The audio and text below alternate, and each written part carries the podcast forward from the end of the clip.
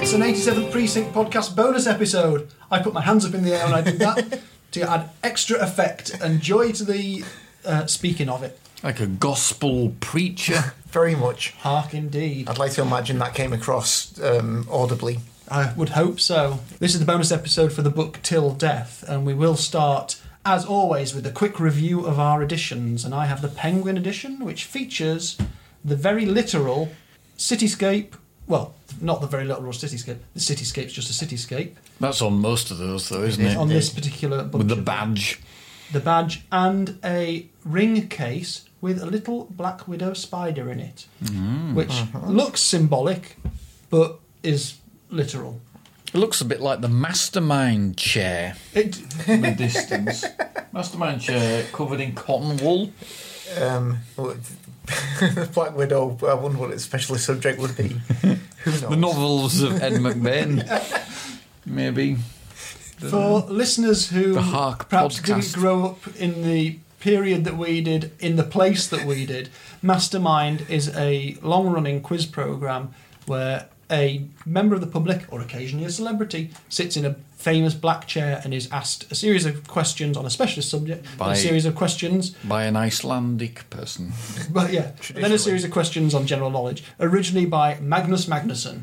And who- it spawned a board game which had absolutely no um, Was that in any way resemblance, connected? no, was that no just a connection coincidence? whatsoever, other than the front cover of the board game, which had a grumpy-looking man sat down in a leather chair, flanked by a Filipino woman, um, and it Yes. was just. You had this little thing that you had to put coloured pegs in a certain order, and you had true. to guess it through The Mastermind elimination and a board game. peg yes or no system. I think everyone I knew had the Mastermind board game. That It was came in a one. long rectangular box. It did. That's one weird cover.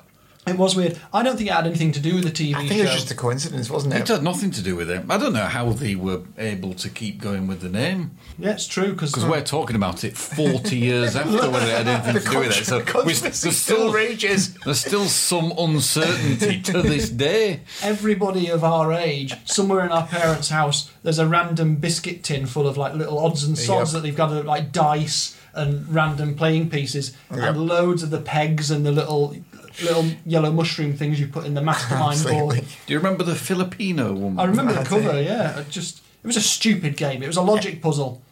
It wasn't like playing Space Invaders on the Commodore Plus Four. Wow. And it was no Buckaroo, that's for sure. Oh, I- Well, you can, you, you, you, you can you can buy it on eBay this very moment for four pound ninety nine. I feel that I may have to put a picture of both Magnus Magnusson and the Mastermind board game up on the blog. So do direct your attentions to Heart eighty seven podcast. Heart Hark eighty seven podcast. Dot blogspot. Dot Look at com. that! Look at that weirdo. You It know, is quite We peculiar. are looking now. He is very weird, anyway. Let's not linger on um, on this. Let's just say that my cover, which has triggered Steve-O's reverie about m- the Mastermind chair, was published in it's Penguin Books 64, and this edition is the 1978 edition. So again, the year I was born. And you two guys have got the um, the UK Orion again. Indeed. Which you've is got your- the single volume edition, I Steve-O. have, yeah. And you got And mine's the uh, 2008 omnibus with the Con Man, which I didn't need because I already had the nice Penguin edition. But to be honest, it was it was one pound in whichever charity shop it was. So I thought I'll just get it. If anyone needs a copy of The Con Man, Morgan has promised that he will tear his book in half. Absolutely. and send it to you Yeah. page by page in Yeah, the post. That's right. Yeah, one, As a one at a serial. time. You, you, you can't have my nice Penguin edition, but you can have the, the torn off bits of this one. my um, mine's not got a price in the front, which leads me to believe you stole it. Dunno. Oh. in order to read them in order, I ended up getting a lot, hell of a lot off eBay. Ah, though, yeah. In order to, um, I think I had a a good stockpile and then started and then had to fill in the gaps. So perhaps this was a, One thing I an will say- internet purchase. Something from the news that I've noticed today was that independent bookshops pay something like 11% more corporation tax than Amazon. So we reiterate our core message is if you're looking for these books, yes, you can buy them from the Amazon Thomas and Mercer imprint, and it's good that you can buy them in some form of print edition, but go hunting, support your Uh-huh. Definitely. local bookshop.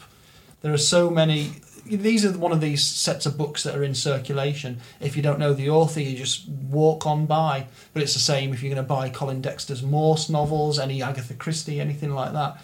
Graham Greene, Orwell, Woodhouse. Go to the independent bookshops, Yep. buy them there, because they Yeah. are struggling against these tax-free giants. They are. Also, you'll get a more interesting uh, edition of the book, which has a bit of history as we found, Yes, indeed. um, and it'll just uh, enrich your experience. I wonder. I wonder what Waterstones stock as their standard Macbeth. None. None. None Oh, Absolutely whatsoever. There, Yeah. There's currently the reissues of some of the yellow there's- yellow cover crime ones that are non non edition non series editions. Yeah, like hard case crime. Hard things. Case Crime, that's the Yeah. one. Who are doing great imprints Yeah. of like of classic ones with proper pulpy covers. Oh, that. I bought a Donnelly Westlake um, Hmm. just this weekend. Yeah. His great Lost novel, which I'd So never that's what heard they're of. publishing. Yeah. But if you if you see any McBain's in Waterstones, it will only be those because the only current imprint is the Amazon Thomas and Mercer edition. Ah. But that's the the books we've got there. So oh, there wasn't even a book huffing this week, Steve-O, because you you've got new editions. So No, I had a bit It's of a. not I going to be had, very fragrant. I had a bit of a sniff, and um, pff, one out of ten. Uh, We Oh, didn't dear. didn't really discuss the cover of this, did we? It's not very exciting. It probably isn't, doesn't merit discussion, but Yours is quite confusing because they've almost. well, It's the same. it is the same. I thought yours was like a split. No, The con man in this area. But No, then they've- I've just they've- noticed. uh, it's basically, it's exactly the front same of as a mine, bridal shirt, a, a groom's shirt, with rather. some Is still it some, some- red some- wine on it. yeah, Uh, Or and some blood. some knackered petals. carnation. Yeah, it's not particularly inspiring, but But there Eh, you go. what It's can you do? Perhaps better than some of the ones that the images they've chosen. Very true. Morgan, you had some uh, comment to make. Oh, about I- I- this I had that some- Didn't some- go into the main So podcast. Some deeply minor trivia. Um, just deeply minor. deeply minor. It's not not just superficially minor. It, it's it's it's um, yeah. It's So if you just start grading our trivia on on its level, It's its, qu- depth level. really quite terrifically minor. Um, I just went off on a tangent when I was reading it because I, I was around page 126 in my edition.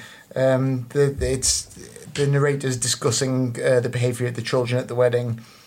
And he's noting that uh, here's dance floor to run around with gay abandon, slickly waxed, perfect uh, for sliding and spilling.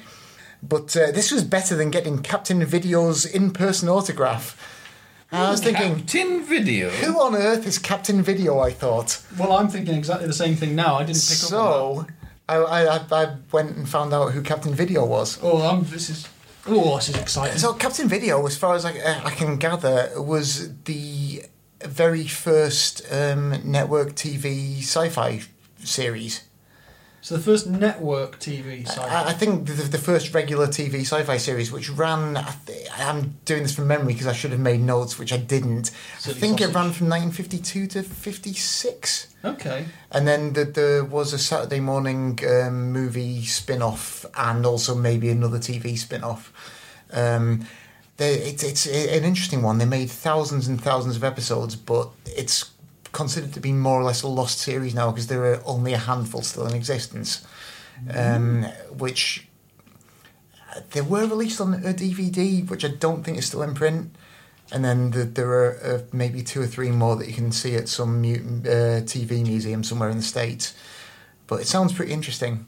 What did what did Captain vid- Video. What did video mean in the 1950s then? Uh, Probably nothing to most uh, TV audiences. So, Well, the, the videotape didn't exist then, did it? Not well, not used in the way we use it now, but perhaps Did the it term exist? video in terms of is I think it's probably a Greek derivation on video, isn't I it? guess so, I think yeah. it's I, I think. Towards visual rather than Yeah. possibly. I suspect for the people making the show, it was just um, a futuristic sounding name they could give this guy. So I think he j- just uh, he traveled through space, sort of. I, I don't know if he actually particularly like had a, a major reason for existence. Apparently, also um, existed through different times without any particular explanation of why and also like uh, every half hour episode was padded out with 10 minutes of random bits of uh, old cowboy movies crowbarred into the middle Um, so there'd be a, a bit where Captain Video go, now let's check out our, our, what's happening with our agents back on Earth, and then there'd be ten minutes of some western, and then they'd cut back to the sci-fi. Brilliant. Uh, and all, all the props apparently you could tell were just made out of found household objects and things you get from the hardware store. It sounds amazing. I really want to see it. Brilliant. If anyone knows anything about Captain Video, let us know because this is this is, sounds astonishing. So was Flash Gordon a cinema series? I think Flash Gordon was was a, a more of a kind of uh Saturday morning kind of cinema series rather than TV series. Yeah, Oh, this is fascinating stuff. as far as I'm aware, and yeah, th- this Captain Video show aired every night from half past six to seven, I think. Brilliant. So they, they just made thousands of them and just cobbled together these vague plot lines every night for, for four years. Oh, that sounds great. Oh no, I'd love to. I'm going to have to have a look into that. That sounds very interesting. So yeah, I, I I enjoyed discovering uh, about that. Captain Video. Excellent. Anyway, I've got some. Oh, there was one question. There was one question that was submitted to us. It was submitted to us by um, Henry Brock, author of Vicious Dogs, the crime novel that is apparently reinventing hard boiled noir. Gosh, So, hello, Henry, in Thunder Bay, Ontario. This author has sent us a question. This author has sent us a question. it's amazing. But I don't know whether we're officially allowed to talk about it because we have mentioned this a little bit in the past, and actually, in about two years' time, we'll be discussing it in detail at the rate we're going. And the question was Did the book Ghosts scare you? Because he found it fabulously creepy. Oh, that, is that the ridiculous one where a ghost commits a crime? Well, you know, I I- don't I'm- want to ruin I'm this not- for I'm people. This might put people off the entire series if partway through some someone just goes boo. I can't. I, I can't remember being scared by it. No. Do, do you know it made s- so little impression on me that I thought I hadn't read it until I discovered it on my shelf and then glanced at it and went, oh yeah. My own, So isn't it more ridiculous than scary? Well, I don't know whether coming back. I, s- I suspect my memory of it is more that it was scary, but that I didn't like it in terms of the way it sat in the Hmm. in the sort of canon of the books themselves. But let us not overly pass judgment now, other to s- other than to say our shudder when the name ghosts is mentioned is not necessarily because we are scared. No. And we would be interested to hear what what it was about it that that sort of sold it for you in those Definitely. terms. But in 2021, we'll be thrashing through that uh, very issue. It might be that when when we reread it, we'll feel differently about we it. may well do. We'll, Um, we'll be different people then, We will. as we are now from the time when we read it before. That's Very just the true. way things go. But thank you for your, your question, and we will, uh, yeah, do get involved. Let us know what you think. Anyway, I've got my favourite bit of research, which is a Oh. bit of broader Ed McBain stuff for you. Excellent. A couple of episodes ago, we released an episode which ended up entitled Bernard Breslau Stars as Poirot. I'd just like you to bear that in mind when I read out what I'm about to read out. Bernard Breslau to star in Poirot remake. It would be the nephew of Bernard. comedy giant Bernard Breslau. Yeah, he was a comedy giant. What was It was, that? it was And- great. Who can forget him in One of Our Dinosaurs is Missing? And, Dressed and up whatever as a that giant Chinese um, man. whatever that Doctor Who was, where he The Ice goes Warriors. tss, tss, tss. Yeah, He was good in that. it was. Anyway, so Till Death, the book we've been discussing, was released in 1959. So, as I say, we're 50 year, 58 years off when it was released. But I want to take you back to 1959.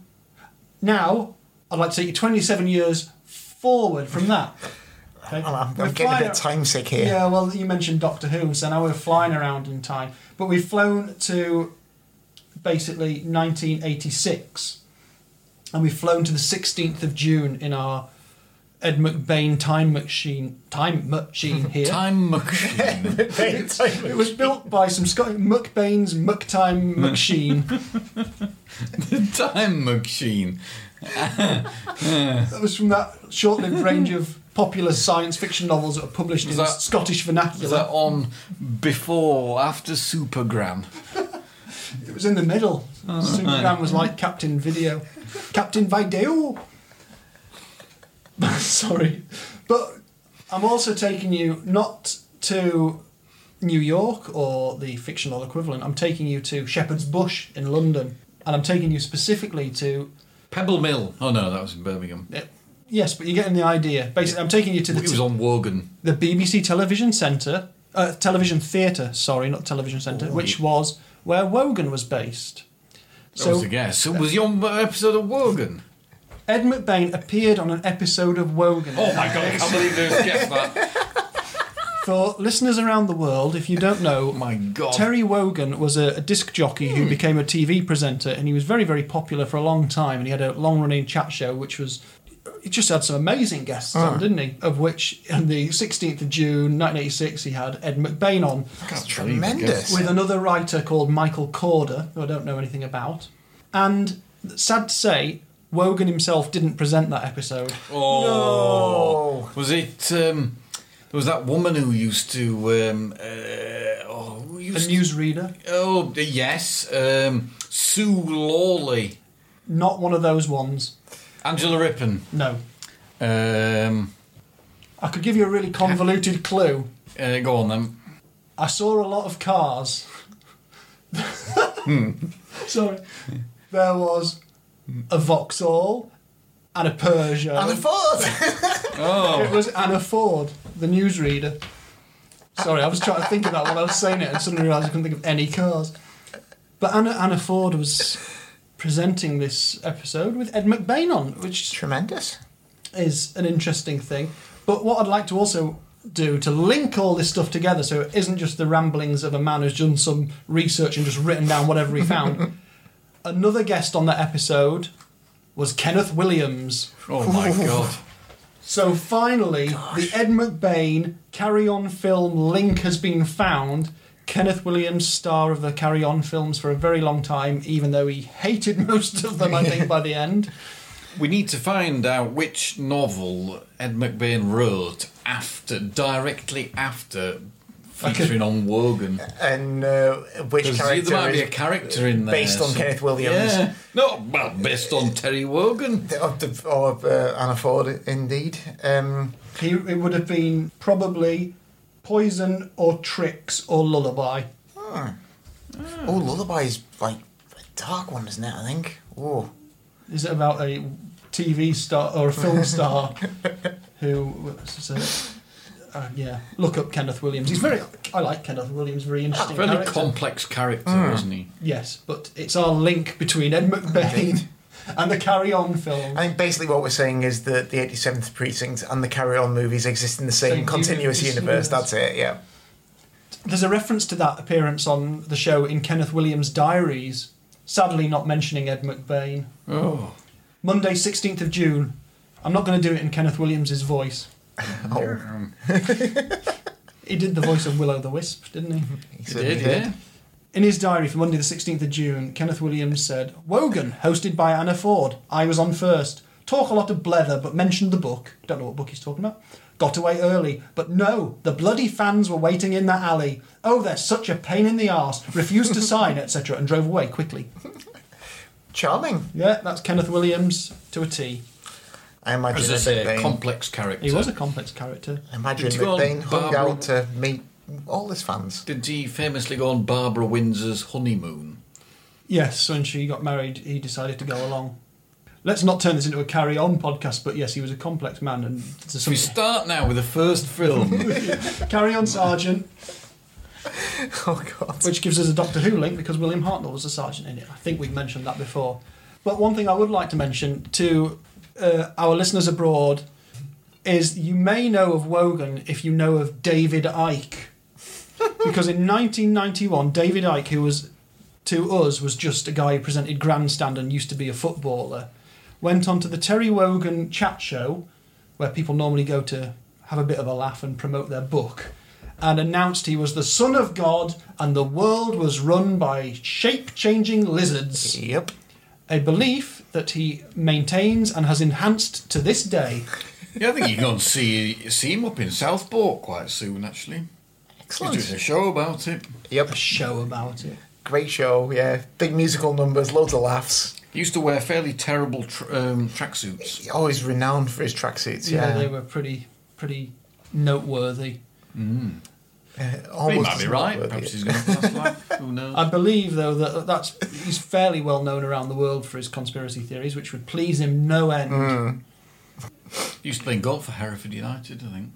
He did, but that was in the seventies, wasn't it? I think so. Before we Oh, yeah. started presenting grandson. Yeah, not anymore. It doesn't play in golf. Yeah. No, probably a lizard in goal for Hereford Oh, United. now. probably, yeah. Yeah, the Everywhere, world. aren't they? His new theory involves the moon being a kind of special shield that prevents us from seeing reality. While I'm quite happy for people to believe what they want to believe, it's rubbish. Do you think he, he watched They Live and got a bit carried away? Apparently, he had a revelation while going into a newsagent's on the Isle of Man. No, he didn't. You made that up. haven't you? You think I've made that up? I might have got the Isle wrong, but it might have, no, it might be the Isle of Wight, maybe. If That makes all the that's- so, there's a bit of, as Kenneth Williams put it, blether about Blether indeed. spun off from Ed McBain's Till Death. So now Steve O's frantically trying to Yeah, find no. out No, about I was just a checking it. newsagents in the Isle of No, Wight. I was just checking. He, he had played for Hereford United, and he had. So I was just checking. I was correct about that. Excellent stuff. Well, I think we might draw this one to a close. I've Seems- talked about the conspiracy theories of an ex footballer. I've mentioned Kenneth Williams, who probably. You doesn't Bernard factor in- Breslau, who Bernard uh, Breslau. is now playing Inspector Morse. Barrow. Oh no, it was um, it was Inspector Morse. That Uh, was Kenneth uh, Connor. Yeah. I don't know. Kenneth Connor. Apologies, everyone, for this turning into some British ephemera again. Please keep listening. Please do. rate us and review us nicely, please. Please. We'll be back soon with King's Ransom. Goodbye. Very well. Goodbye.